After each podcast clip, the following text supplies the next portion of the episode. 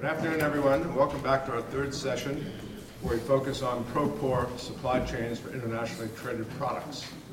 My name is Dan Evans. I'm very pleased to serve as your session chair, based on my role as Deputy Chairman of Business for Millennium Development, B four M D, um, one of whose uh, management team, Paul Vautier, was a panelist this morning. I'm pleased to note that B four M D is an important contributor today. In addition to Paul, spoke this morning, myself, two of our member companies are presenting case studies. You heard from Ross Hunt from Oil Search. And in the next session, you'll hear from George Jago, who's come from Geneva. He's with Medicines for Malaria Venture to present a case study on product development partnerships. Ross's C E O, Peter Botten, is a fellow board member of mine on B four M D. Um, you've heard some talk this morning about the Business and Development Study, copies of which were available in the back. One thing I'd like to bring to your attention is that this was um, contracted by AusAID, as you know. B four M D did this in collaboration with a very special unit within Accenture. That's a not-for-profit that Accenture built about five or six years ago called Accenture Development Partnerships. They're actually, as I say, a not-for-profit, and they've been set up in order to use their skills for foundations, N G Os, governments, so that they can have the benefit of the range of Accenture um, commercial skill sets.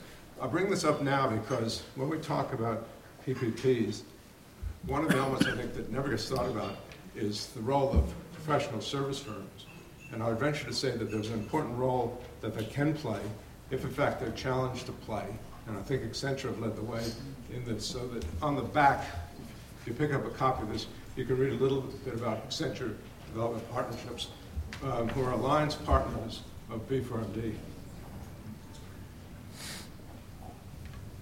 Our session presents a very important opportunity for us to learn from each other by sharing some of our positive experiences and related insights.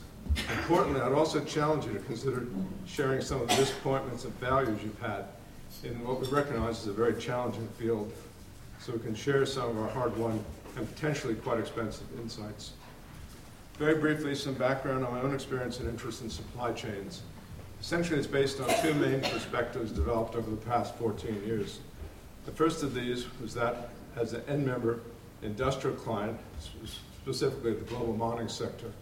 This experience was gained as an Accenture strategy partner, serving as their global mining and metals industry expert due to my prior twenty-six years with Western mining.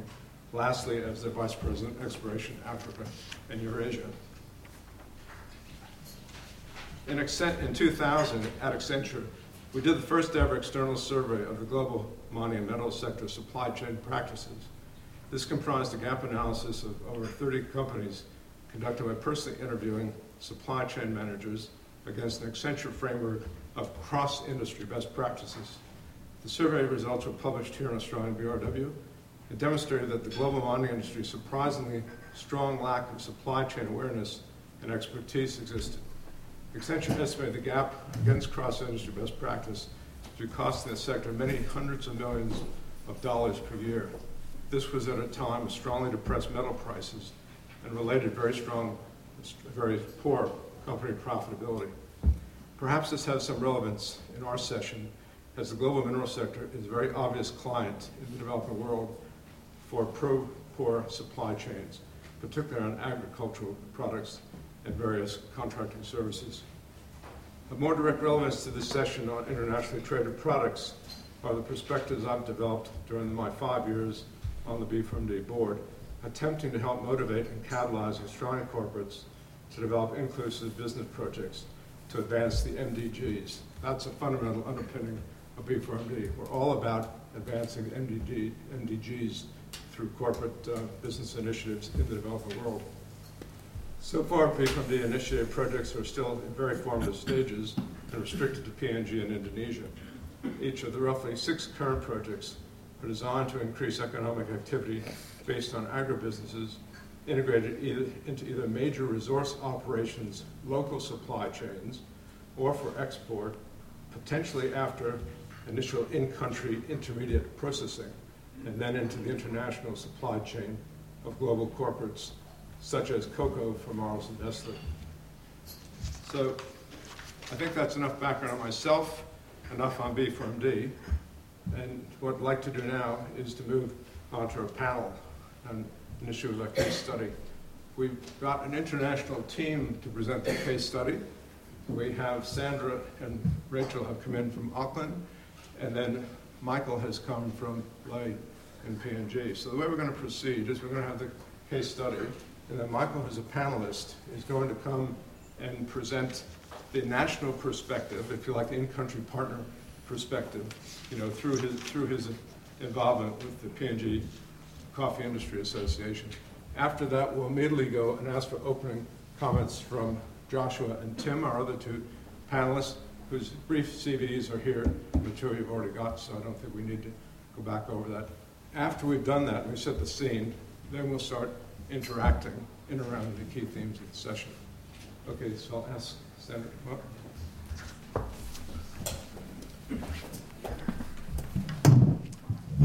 up. So, um, good afternoon, everyone. I'm Sandra Mendez. I am here with my colleague Rachel Levine from Fairtrade Australia and New Zealand, and Michael Toliman from P N G's National Commodity Board for Coffee, the Coffee Industry Corporation. First, we would like to thank Australian National University, especially Margaret Callan, for inviting us and for being such a welcoming host. Lunch was delicious. We are here today to talk about fair trade. In very, very technical terms, Um, we uh, have to say that fair trade is a certification system that allows consumers to identify products through the use of the fair trade label, to identify products that have complied with international standards. However, fair trade is also a partnership between farmers, business, and consumers, which stimulates economic activity and creates positive development outcomes. Today, we will share with you a short introduction to the fair trade system, and then we'll focus on our work with Neknasi Coffee Growers Cooperative Society. We will also touch on the growth of the fair trade market in Australia and its associated impacts, and the potential for fair trade impact in the Pacific region, and using the example of Kuapa Kokoo in Ghana.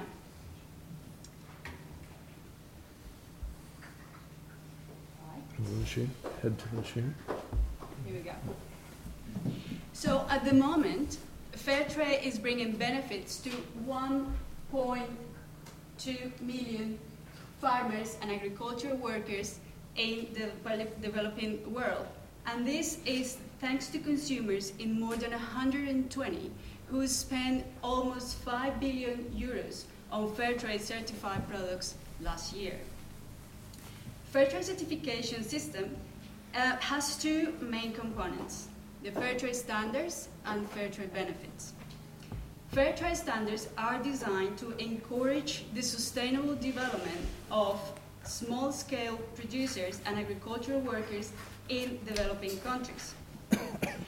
Standards are uh, set based on consultation with all stakeholders in the fair trade system, and also according to the I C L Code of Practice for Standard settings.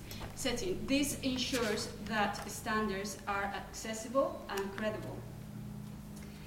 Fair trade is unique because um, it's, it's a system that is jointly um, owned by farmers and business, which means that the standards um, and benefits have been designed to meet the needs of both parties and those in between.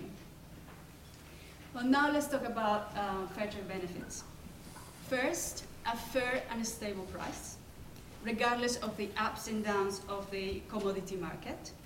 This is known as the uh, fair trade minimum price, which acts as a safety net when the market price drops, and it aims to cover the cost of sustainable production for each of the products that are fair trade certifiable.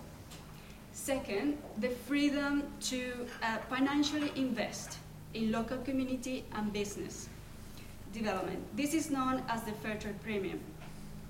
It is the sum of money paid on top of the agreed upon minimum price for investment in social, environmental, or economic development projects that meet the needs of the producer groups. And a third benefit, empowerment.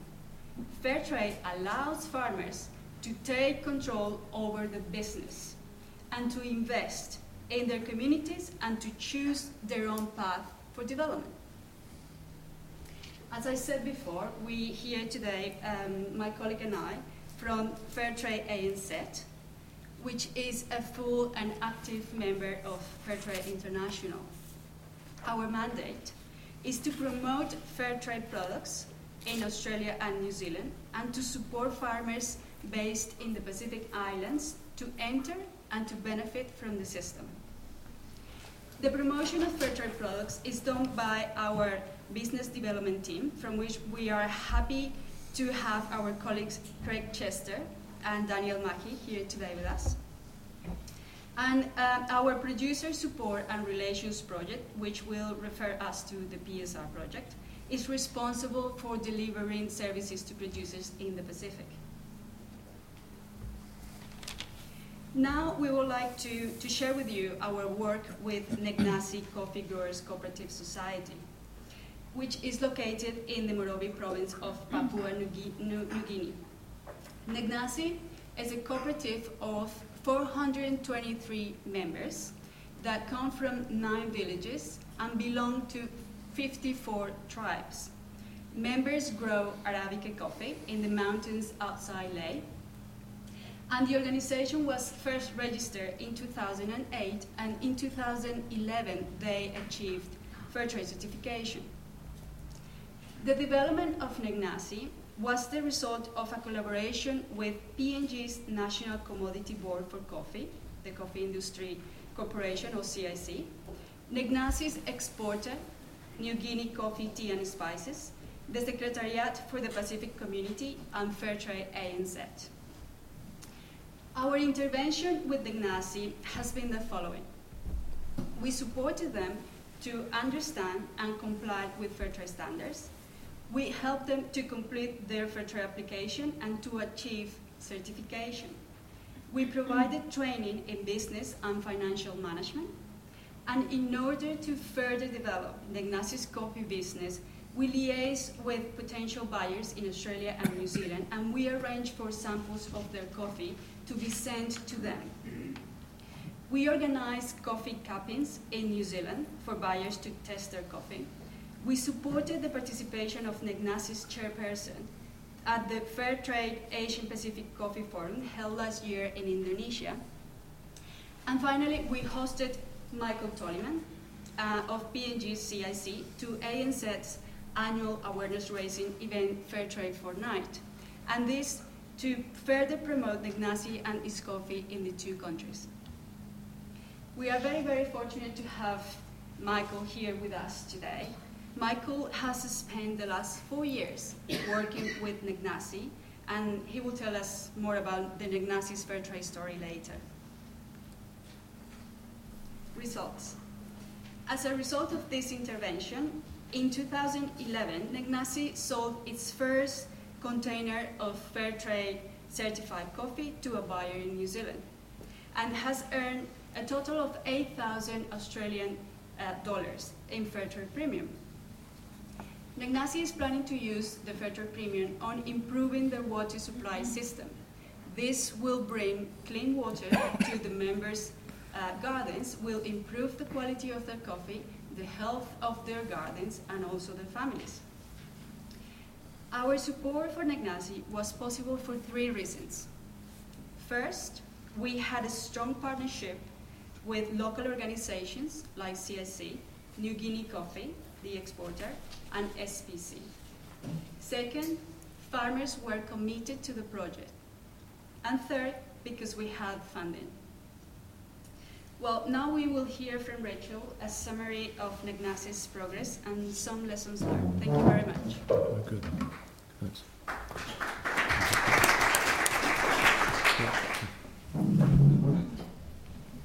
Thank you, Sandra. Hello, everyone. Thanks again for having us. So Neknasi is a strong example of the development potential of fair trade. The cooperative follows the fair trade structure as a model for its development. As is done by successful producer organizations around the world, Neknasi has adapted the fair trade model to meet their local circumstances. Members are committed to their coffee and to their membership in Neknasi. They trust the organization because they're seeing results. The cooperative follows best practices of production based on the fair trade standards, which are encouraged by extension officers at our partners C I C and New Guinea Coffee. As a result, coffee gardens are improved and production is improved. Through fair trade, Neknasi is improving its infrastructure as well, with their plans to upgrade their existing water supply system. Neknasi is attracting the attention of other producer organizations in the country who would like to develop in a similar way based on the fair trade system. And as a result of their progress and success, C I C has made Neknasi the national model for the development of smallholder coffee producer organizations in the country.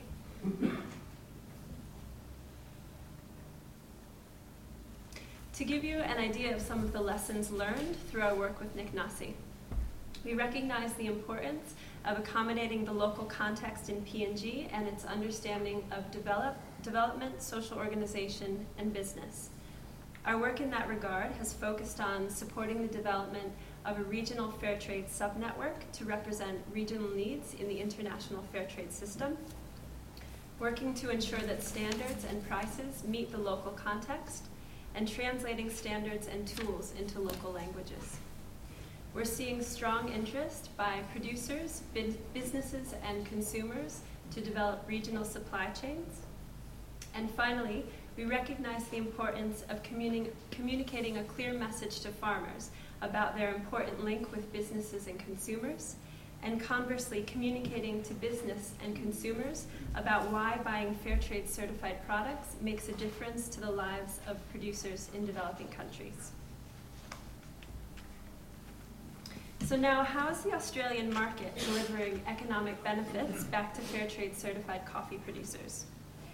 We quantify the fair trade economic benefit as the following, as the sum of the following three amounts. First is the fair trade price benefit, which is indicated in blue.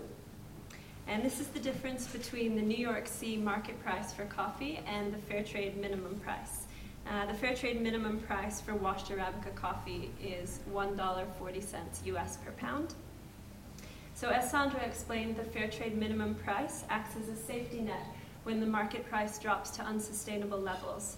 And thus you'll see that in two thousand seven, two thousand ten, and two thousand eleven, when the market price was above the minimum price, farmers were fortunate to not rely on the safety net provided, provided by the fair trade minimum price.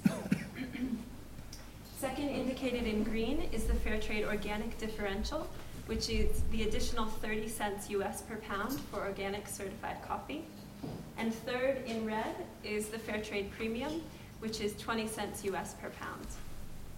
So since two thousand four, when fair trade products were first introduced into the Australian market, the fair trade economic benefit as the result of fair trade sales has increased dramatically, for a total of two point one million Australian dollars in two thousand eleven. Since Australia and New Zealand is one of the most rapidly growing fair trade markets in the world, there's significant potential to increase fair trade benefits to farmers as a result of sales in A N Z. In addition to sales, recogni- recognition of fair trade continues to grow in the Australian market, with nearly half of Australians recogni- recognizing the fair trade mark, which is the highest awareness among ethical labels sold in Australia. As over seventy percent of consumers become aware of fair trade through packaging, commercial partnerships with Australian retail-based business are essential. Many of these businesses are furthering their support by fair trade by, pa- by partnering with us to develop regional supply chains, which supports local producers, of course, and which consumers in Australia are keen to support as well. Combined with supply chain savings from scaling up regional production, there's a strong business case for commercial partnerships to expand further within Australia. To expand beyond coffee and to give you an idea of the impact that fair trade is having due to the commitment of global brands, the Cadbury Cocoa Partnership in West Africa is delivering over forty-seven thousand metric tons of fair trade cocoa into global markets. Sales of Fairtrade certified Cadbury chocolate in A N Z accounts for seventeen percent of that volume, which generates market access equating to one hundred thirteen million Australian dollars in sales and over one point three million dollars in fair trade premium for development within West Africa. With Cadbury's plans to expand production under the more aggressive M D L Z business strategy, which is Kraft's new corporate model for its snacks division, the opportunities to replicate the success in this region are significant. To give you an idea of the impact that commitment to fair trade like Cadbury's is having in Africa, and to give you an insight into the potential for a young organization like Neknasi, I'll tell you a bit about Kuapa Kokoo, which is a farmer union that represents almost fifty thousand small-scale cocoa producers in Ghana. Kuapa has used the fair trade premium to fund a range of community and business development projects in its seventeen years as a fair trade certified producer organization.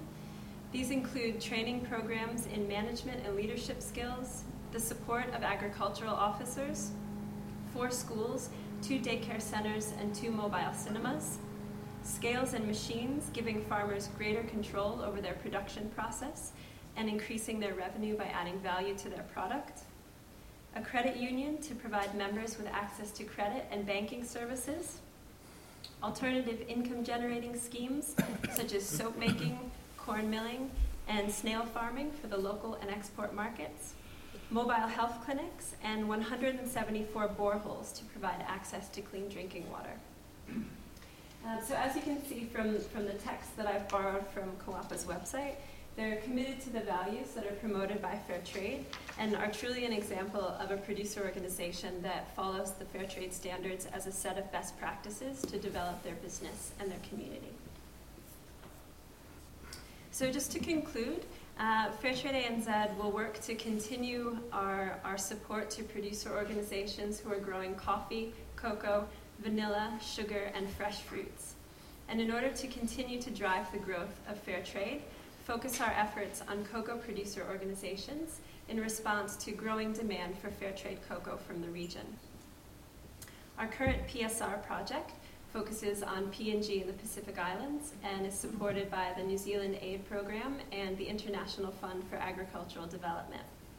In the future, as Southeast Asian supply chains are very important to the Australian market and are currently underdeveloped within fair trade, we see the potential to, to expand our support services to Southeast Asia and likewise our partnerships um, with support organizations and donors, so that a greater number of farmers, workers, and their communities can receive the benefits of fair trade certification. Thanks for your attention. Thanks, Rachel. Okay, Michael.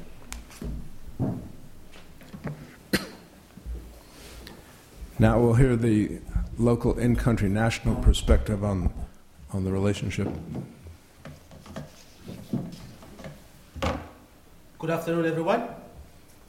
I will provide to you the independent view of the value of fair trade to Neknasi. I work as an extension officer, and beginning in two thousand eight, I, I, I, I was working very closely with the Neknasi Coffee Growers Cooperative Society. The coffee industry in Papua New Guinea has struggled to, to organize the smallholders into a, a marketing system that helps the marginalized people with Where, the, where there is very minimal government presence. This is an understanding of what fair trade means to us. That's the coffee tree, that's the farmer in Bosagan village where I live, up the mountains. He's got his house for his well-being, the school, the church activities for spiritual guidance, is food crops, and then you have the system of market or the market chain. For the past years, we've seen, and what we can experience and, and say, you got in the market chain of coffee, you got the producer, you got the processor, exporter, importer, roaster, then consumer.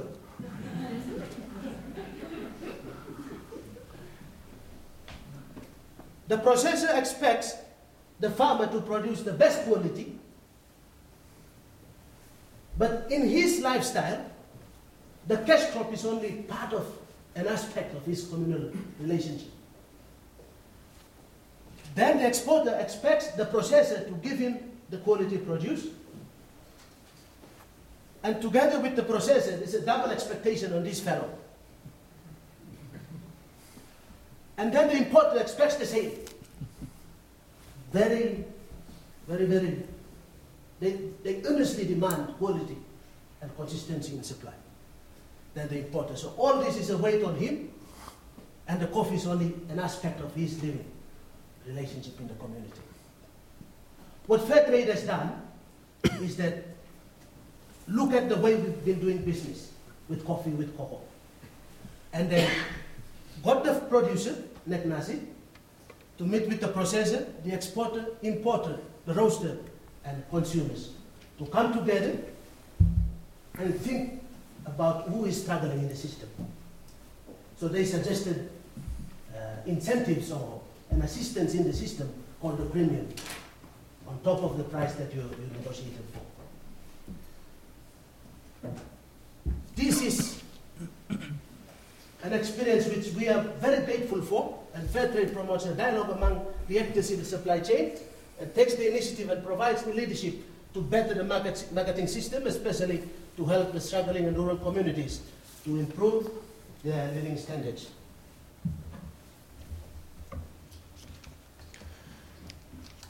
With that experience and the success in Neknasi Cooperative, the Coffee Industry Corporation has declared it as the national model, and C I C and Fairtrade Australia and New Zealand have signed a memorandum of understanding for the support to Fairtrade to go to all the coffee growers in Papua New Guinea, beginning with Morobe Province. With that, I also took part, uh, was the invited guest during the Fair Trade Fortnight this year, and I came to meet consumers. And they were glad to hear about the story, and they wanted to support it in ways that they can.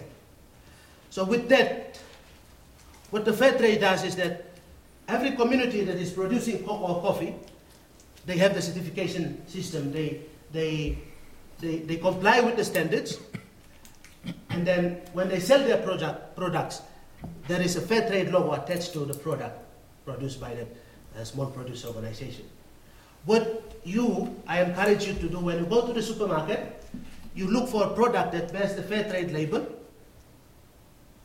And as you buy the product, the money you spend makes a difference to this fellow, to this community.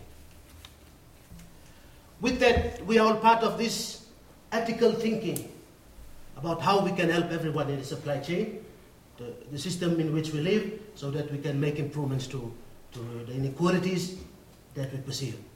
With that, I would want to cheer you up with a, with a, a little action-packed uh, activity, and I want all of you to lift your left hand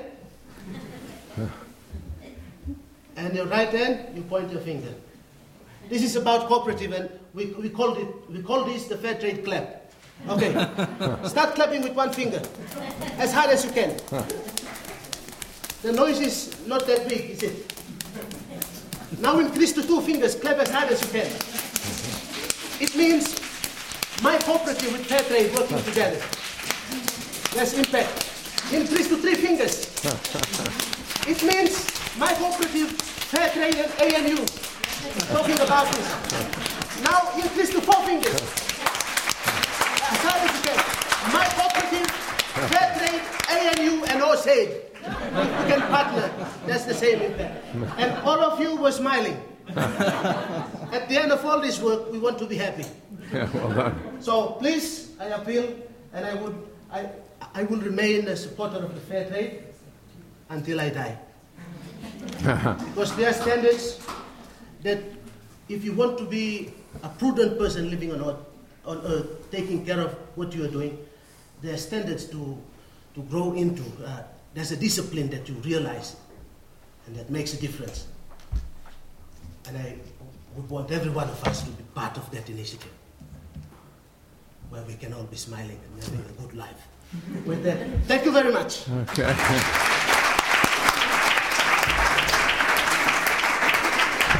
Okay. And the surprising thing, none of us knew we had programmed entertainment midway through the session. Okay, now, now the challenge is to Joshua, perhaps a bit of a hard act to follow, but I'm sure he's up to it. Go for it. Thanks very much. Is this on? Yes. Okay. Uh, thanks. My name's Joshua Bishop. I work for um, the Worldwide Fund for Nature, uh, based here in Australia in Sydney. Um, I've been doing um, the economics of environment and development for quite a few years now. Um, and most recently, I've been working on business engagement in environmental management and joined W W F about a year ago. Um, W W F, to borrow a phrase from somebody uh, this morning, is engaged in the private provision of public goods. But we do it on a not-for-profit basis, um, which is a challenge, as you can imagine. Uh, what I'd like to do very briefly is talk a little bit about what W W F does in supply chain management for uh, internationally traded commodities. Some of the claims and counterclaims that have been made about certification and labeling in particular, um, briefly touch on uh, the evidence and its limited evidence, as, as Jane Thomason pointed out, on the impacts of, of these schemes. And lastly, if there's time, just uh, a couple of thoughts on what aid agencies can do in this space, uh, and AusAID in particular. Um, firstly, I should point out that W W F is heavily involved in supply chain management for internationally traded products. That's the topic of this session. We focus on fifteen so-called soft commodities. Uh, that includes four wild-caught fish species, two farmed fish species, timber, pulp and paper, biofuels, and six agricultural commodities.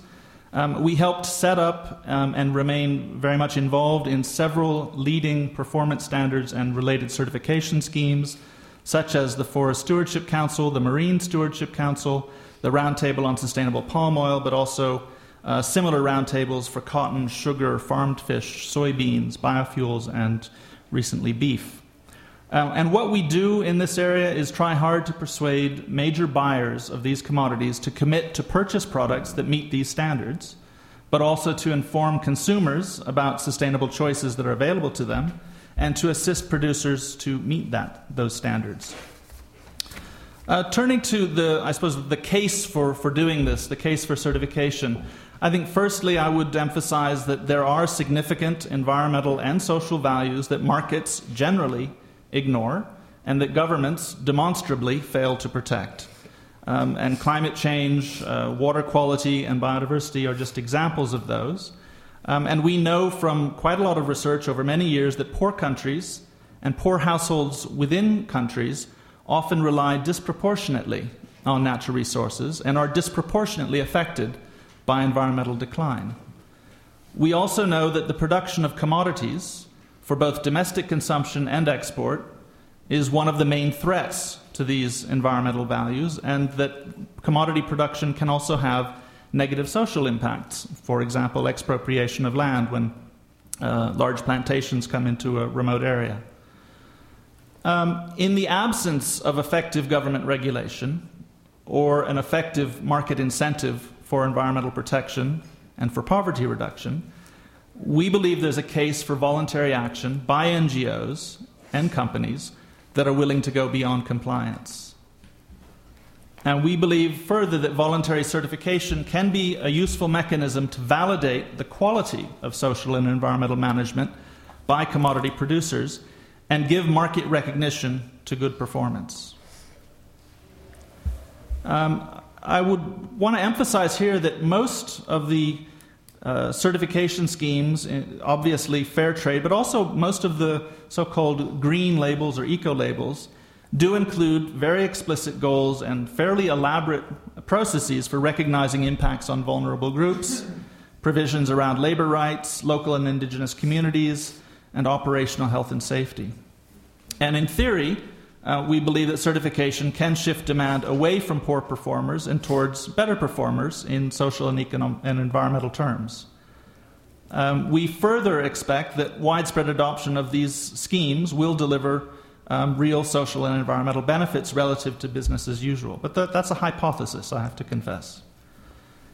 I think in the best case, we do have examples that demonstrate that certification pays for itself through increased efficiency of uh, the use of inputs and, and resources, or through a market preference for certified products. And we heard about the price premium for fair trade products, for example. Um, even if certification fails to shift the entire market by itself, uh, we've seen some evidence that it can stimulate wider change in environmental regulations, raising the minimum performance bar as well as uh, the high end. So those are some of the, the claims that uh, environmental groups like W W F make for uh, supply chain management and certification generally. There is criticism, and we acknowledge that. Um, firstly, that these schemes impose inappropriate external values and preferences on developing country exporters. I'm not saying I believe all of these, but I'm acknowledging these criticisms. Um, secondly, that that imposition of external preferences um, takes the form of a kind of green protectionism, locking out developing country producers and exporters from, from markets, and that this protectionism is partly due to the prohibitive costs for some developing country producers to meet those standards, particularly smallholders.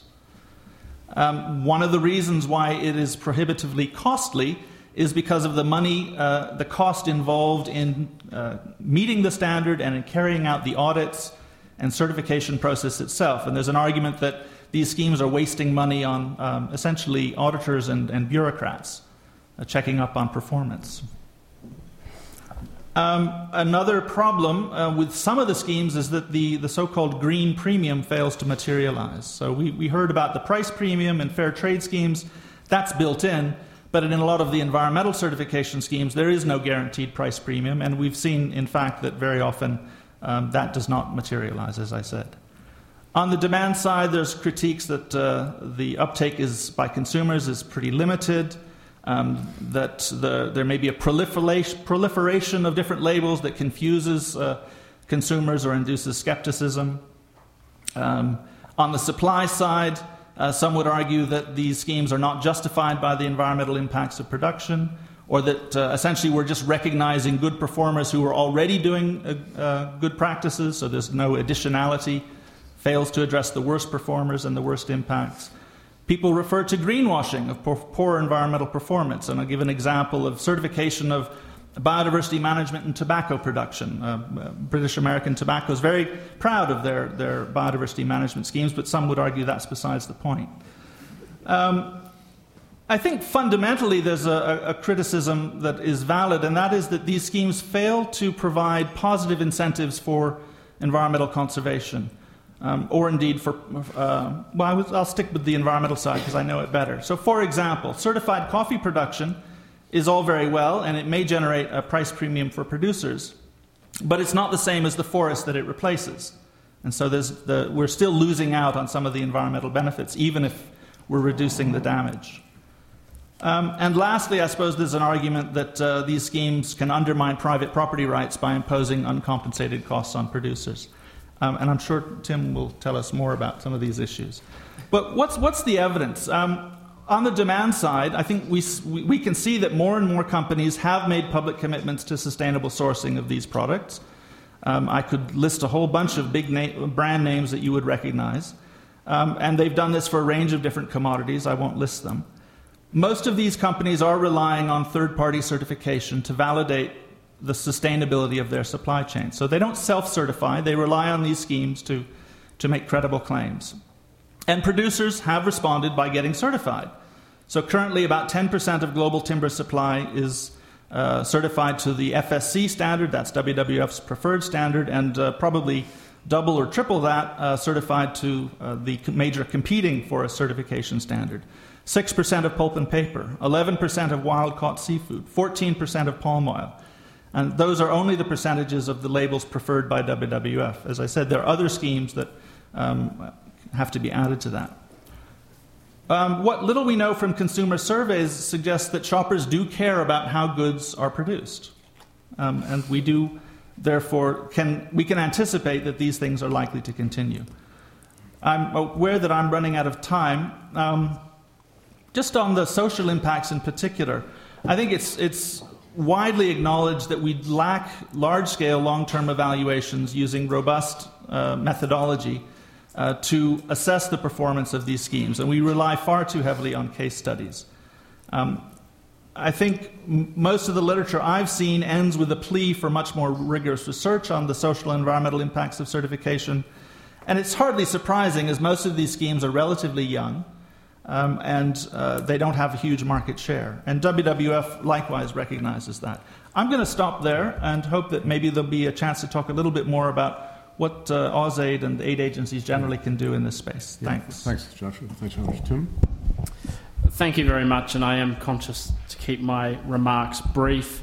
Um, my name's Tim Wilson. I am the have long title at the Institute of Public Affairs, but one of my areas is free trade, and the I P A is the world's oldest free market think tank, founded in nineteen forty-three to, and I'm going to use your phrase here, what was it? Uh, the private delivery of public goods. Uh, and we see the private delivery of public goods to advance the ideas of free market capitalism. And that, of course, makes me somewhat the contrarian, though not for contrarian's sake, in this discussion. Uh, There are many criticisms I have of certification schemes, but in and of themselves I do not see them as an evil. In fact, sometimes I think they can play a very valuable role, because certification schemes have within themselves, so long as they're voluntary, very much a place within the capitalist system. They operate uh, to reflect people's consumer choices and values, and of course producer values, and throughout the supply chain their values as well, whatever they may be. My main criticism has been that the extent to which they are voluntary, and uh, to the extent that those who advocate for them wish to remain them to be voluntary, and I've written papers about this in the past, looking at fair trade and how Oxfam has wanted it, uh, fair trade standards in the, co- in the coffee industry to be adopted through government regulation. We've seen it in the cases uh, of palm oil, for instance, where advocates have wanted to see it adopted in uh, uh, palm oil standards in government regulation here uh, in a, as part of trade barriers to restrict access for uh, non-certified uh, products within the marketplace, et cetera. And so I think there's a, uh, there are very serious concerns about whether they remain a voluntary instrument to try and drive change uh, uh, for economic development. Um, I also have uh, a very differing attitude towards different types of schemes. For instance, fair trade for coffee is designed to address a symptom rather than the cause. If you look back at the historical price trends of coffee, it's quite clear that when coffee first came about, uh, fair trade tracked itself for, towards coffee for the first time. It was when international prices were very low, because there was an international oversupply. I'm not saying all of those concerns have been addressed, but by and large, the price of coffee is significantly higher than it used to be, and has addressed a lot of the price concerns. It may not address some of the environmental and social concerns, but certainly price concerns. Whereas cocoa is a very different product because of the issues around slave labour that's used uh, in parts of Africa to uh, extract cocoa, and those to me are very different issues um, and are in themselves problems not raised by capitalism, but the absence of the instruments of capitalism and free market capitalism. Of the first foundations of that is private property rights, as a measure to make sure that people own their own lives and then are able to uh, take advantage of uh, their, their labours and, and, uh, and benefit towards themselves and also to the general community. Uh, where I think in terms of the aid debate, uh, certification standards need to sit is, of course, Uh, if people wish to engage them on a voluntary basis, they're more than welcome to. I don't think it's a good policy for aid budgets and aid resources to go towards supporting essentially private sector measures of how to uh, regulate supply chains, even if it's in a voluntary setting, particularly because of the potential for those voluntary standards to then capture industries and then regulate them. What aid funding should be going towards is building the uh, institutions to make sure that uh, markets can effectively operate. And there is a very serious need in parts of the world to solidify uh, private property rights, to establish uh, predictable and legal courts to enforce contracts so that people can attract finance, so they can develop their what their private property is to grow uh, and to become economically prosperous over an organic process of economic development, rather than trying to do it through a top-down perspective uh, of private regulation, although in itself, as I said, as long as it's voluntary, I don't have a problem with it, to, uh, to promote economic development that is sustainable. I think I'm pretty close to my five minutes, and I'd rather have a discussion. Thank you.